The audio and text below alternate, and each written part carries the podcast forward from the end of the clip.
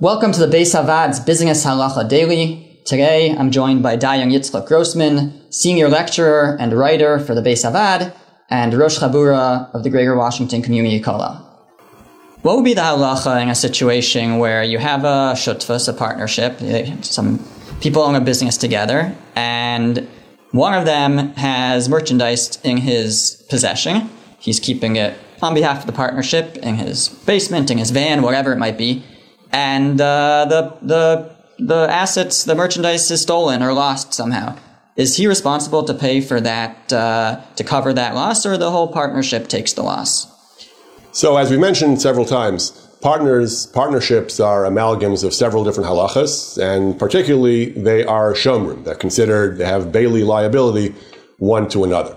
So certainly, if there was negligence, all types of shomrim are liable, so they'd be liable. Shutfin not considered generally shomrei sachar, workers who uh, bailees who are paid to, to, to, take care of the property in their custody and they have a higher standard. They're, they're chayiv even for gneva, even for theft, and aveda for loss. So shutfin in general will be liable to each other as shomrei sachar. There is, however, one major exception to this, and that is the exception of shmira b'ba'alim.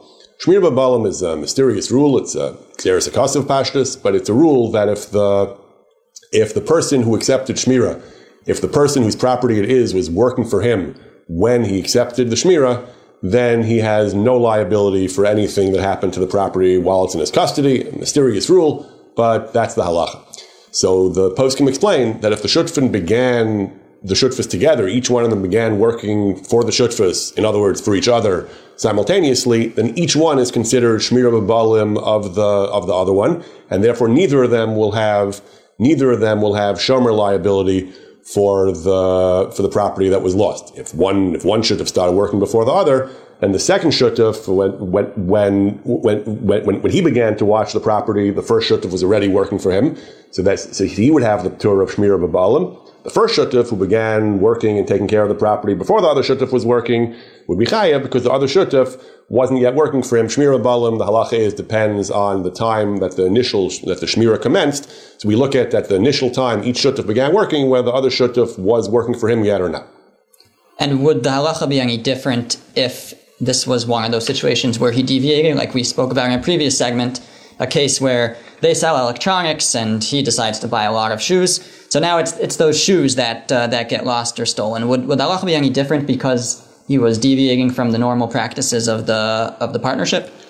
Many poskim say that once a shutuf deviates from what he's supposed to do, then in addition to the category of shmira, of, of custodianship, we have an additional basis to hold him liable as a mazik. If he buys the wrong thing, he's considered, and then something goes wrong, and the and the shutfus loses money, he's considered to have injured the injured the shutfus, injured the assets of the shutfus.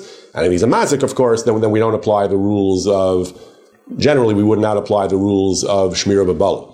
Furthermore, some poskim say have an additional rationale to hold a partner liable once he deviates. We mentioned earlier that, we mentioned previously that some poskim say that even a loss of the property, not a consequence to the deviation, you're chayav for. If that's the case, it's not mazik. The reason you're chayav is because once you deviate, you're considered to have borrowed the assets. The assets are now yours, and at least, at least, at least on the downside, at least if anything goes wrong, you're now liable for anything that goes wrong because you're considered a lova until you return the assets and you close out whatever deviation you made, you're, you're completely responsible. So here too, some poskim say, some poskim would say that if you deviate, then forget the concept of shmira, forget mazik. Uh, shmira and mazik are both types of the avos nazikin. We have a whole new reason to hold you liable. The reason is because you're considered a lova, you're considered a borrower, and some poskim at least would hold that you're therefore liable for anything that goes wrong regardless of whether, regardless of whether the rules of Shmira would apply, that you're absolutely liable for anything negative that happens to the assets of the partnership. If you enjoyed this video and would like to receive more like it, or to sponsor a future video, please visit beishavad.org.